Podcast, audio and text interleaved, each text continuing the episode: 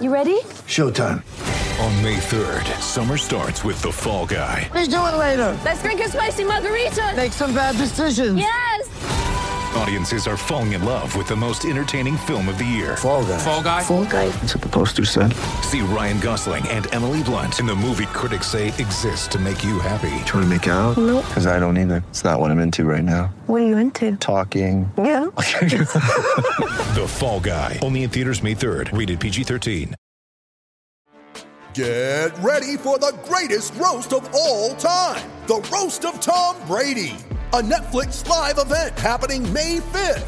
Hosted by Kevin Hart, the seven time world champion gets his cleats held to the fire by famous friends and frenemies on an unforgettable night where everything is fair game. Tune in on May 5th at 5 p.m. Pacific time for the Roast of Tom Brady, live only on Netflix.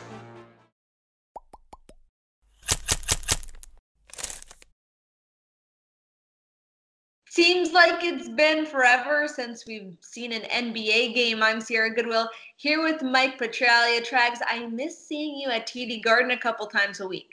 25 days to be exact, Sierra. Yes.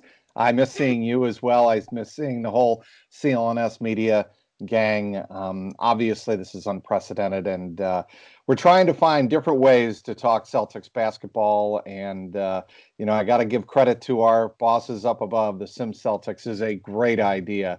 Um, but in all full disclosure here, it doesn't really fully take the place of uh, the real thing on the court. And that's what we all miss.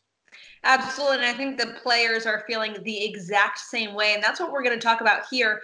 Which players we think are most impacted by the hiatus of this league. Trags, who do you think it is? Gordon Hayward. I think with given uh, where his con- contractual status with the team is, um, could be a free agent next season. Given the fact that he was getting into um, a real groove and really starting to find the flow with the the current um, makeup of this roster, I, I think Gordon Hayward is would be affected the most uh, going forward in his career. I think it's a pretty even shot between Kemba Walker and Jayson Tatum. For Kemba, it's strictly an a knee and injury issue. He's not able to rehab the same way because he now doesn't have access to all the medical trainers and professionals. Sure, he can talk to them and they can and he can t- they can tell him uh, what he needs to do to rehab that knee, but it's not the same as getting in the gym, seeing how it responds to different sorts of workouts and that sort of situation. So, from a health standpoint, I think Kemba is the most affected. But then we heard from Jayson Tatum on a conference call where he said he doesn't even have a basketball hoop at his house. That's so, hard to believe, isn't it? I mean, doesn't that blow your mind? It really blows my mind. So, he really, in 25 days, essentially hasn't put a shot up. That absolutely has to take him out of his rhythm. I wonder if that's the first time in his career, in his life, since he's been playing basketball, that that's happened. Exactly. That so obviously Tatum was playing at an extremely high level, so that has to affect him in a really negative way. I think if and when the NBA returns, you're going to see a lot of star you're not going to see many star players at the caliber of Jayson Tatum who don't have basketball hoops that they haven't been practicing on. So that's definitely something interesting to monitor. Well, the other thing I, w- I would say, um, your two choices between uh, Tatum and Kemba Walker certainly are good choices in terms of the here and now players that have been um, affected. But when you take a look at those two players, they're here in Boston for the long term. Yeah. They are definitely here uh, beyond next season, beyond the season after that. They're they're going to be institutions of the new Celtics look. Gordon Hayward, to me, you really don't know what his future is going to be, and I think you know, he was on the verge of becoming a go-to star for this uh, team heading into the playoffs and really a go-to point producer. That is something we've all expected from Gordon Hayward from the moment uh, that uh, Danny Ainge acquired him a couple of seasons ago. And he was finally starting to come into his own. And now uh, COVID 19 happened, and, you know, the future for him, uh, the charted waters, has changed really forever.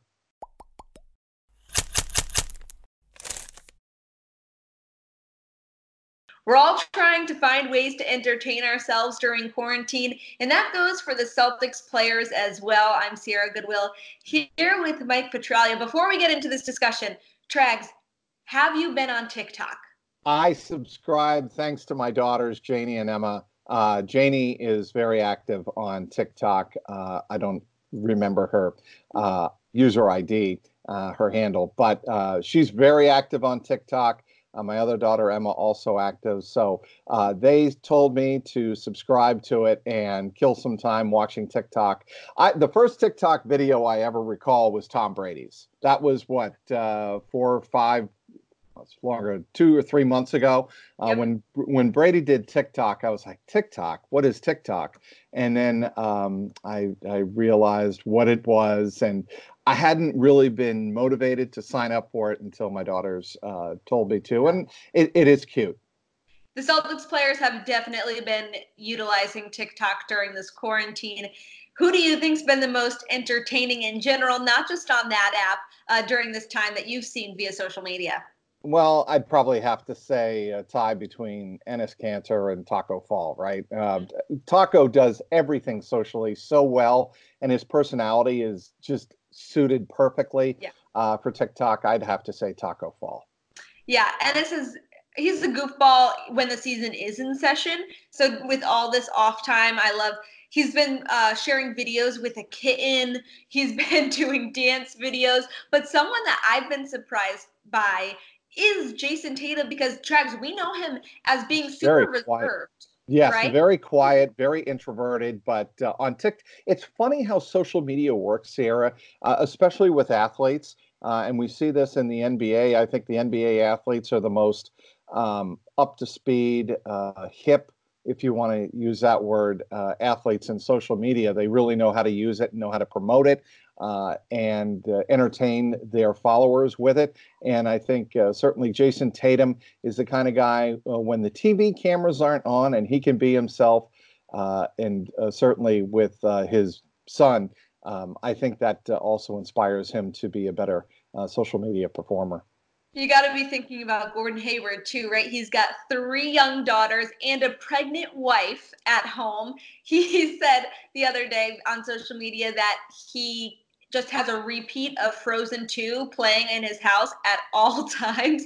So I think Gordon Hayward probably is counting down the days and minutes until he can get back onto a basketball court. I would think they would all be counting down the days till they can get outside, uh, do some regular exercise, uh, engage with other people. I mean, I think that's the toughest thing with a lot of these athletes, Sierra, is that they are so accustomed to interchange, uh, you know, exchanges with their fellow athletes, working out with each other, hanging with each other, really developing um, a rapport, and that's how sports has uh, brought them together over the course of their lives. And now it's the exact opposite. So again, uh, things like TikTok, social media, all of those things um, really, I think, are a lifeblood to these athletes more so than us in the, in the uh, regular population. With currently no NBA, NHL, or MLB, you might think there's nothing to bet on. Well, you'd be wrong. Our exclusive partner BetOnline still has hundreds of sports events and games to wager on, or let them bring Vegas to you with their online casino and blackjack all open 24 hours a day and all online, including their $750,000 poker series. If you're into props and entertainment betting, you can still bet on Survivor, Big Brother, American Idol, stock prices, and even the weather. Visit the website or use your mobile device and join today to receive a 100% welcome bonus with your first deposit. Be sure to use promo code CLNS50. BetOnline, your online wagering experts.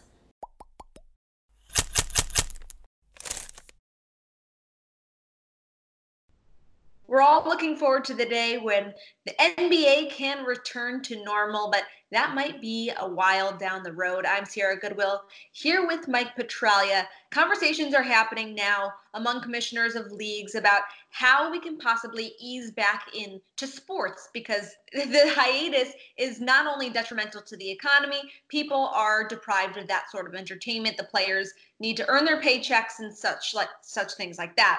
What, in your opinion, would a return for the NBA look like? Well, uh, Sierra, I, I may be in the minority in this regard. I don't want to see the NBA return until they get it right. And getting it right means uh, reasonably allowing fans in arenas uh, to watch the games because I think it's critical for these players to be playing in buildings with fans cheering them and supporting them. And emotionally, it would give a signal that things are starting to return to normal. If you put on these games in one building, let's say out in Las Vegas, like they're considering, uh, then I think it's a, a constant reminder that we're not through this crisis and things will you don't want to give the message that sports will never be the same. I think that is a terrible message to send. My feeling and my uh, sense on all of this is don't return to sports until you can get it right Right. You get it right. You allow fans back in the buildings safely. Let them have fun. Let them cheer on the fan, uh, the uh, players performing, and then the players can start to have a sense that uh, a sense of normalcy returning. But to play these games in empty buildings, I don't think um, just to suffice and, and, and provide some type of television product for people watching at home. I don't think that is really what we should be thinking of at this point. Right. And Marcus Smart, Enes Kanter have and a bunch of other NBA players have come out and said if and when the NBA returns this season, there's going to have to be some sort of training camp or preseason Absolutely. period to ease them back into it because they can't go cold turkey. As we mentioned no in another way. video, Jayson Tatum hasn't put a shot up in nearly in over three weeks. So what do you think they're going to be able to how they're going to ease players back into getting up to full speed again? Well, you're going to have to have some type of two to three week training period uh, where these players aren't just getting used to playing basketball again, they're getting used to moving around at the level that elite uh, athletes perform at, right? I mean, we're not talking about you and me getting on a tennis court or a golf course or something like that and stretching for five to 10 to 15 minutes, get warmed up and go out and have a casual uh, round of golf or tennis, what have you you're talking about uh, elite performers performing at a very high stressed level. And that requires uh, a, quite a bit of uh, buildup, especially after they have stopped cold turkey. And I'm sure the NBA and all of these leagues are taking that into consideration. And there would have to be some type of training period, extensive training period, to get these athletes uh, up to speed. Once that happens, uh, then I think you can start uh, having those discussions about how to engage uh, in professional competitions. Right. And I think, well, ESPN released an article about the MLB's possible return, and the NBA has talked about kind of modeling that, where essentially you're quarantining or isolating these teams to a certain geographical location, separating them from their families. Does that seem realistic? No, no. And uh, I think uh, there was a former Brian, uh, I can't remember his name, Brian Anderson, uh, who said that um, there is no way that players would agree uh, to being on a four to four and a month, four and a half month hiatus from their families and their loved ones. That just is not practical. No way. And the, the emotional toll that would take would match, I think, what we're all going through as a society right now. I don't think that um, is really the way to go. Um, I would be on board for playing exhibition games in the NBA or uh, in MLB or in hockey uh, where you have empty arenas and these players can play um, what would be glorified preseason or spring training games if it's baseball. That I, I don't have as big a problem with uh, because that would be a way of scrimmaging and getting the bodies back up to speed. But again, when you're talking about performing at a very high level and the games count in some type of uh, championship standing, then I want I want fans in the stands to watch that, enjoy that, uh, and again, that only happens uh, when we're far enough down the road, whether it's two to three months from now, um, where people, where society can start to feel normal and start to feel safe again. If society is not at the point where we're safe going out and going through our typical errands and course of life, then I don't think the games uh, should be filled with stands. Uh, the games should be filled with people in the stands. Right. Well, I'm sure we'll continue to have this conversation as more ideas and developments come out about how to resume sports. But for all the rest of our Celtics content, head to our website at clnsmedia.com and subscribe to our YouTube channel at CLNS Media.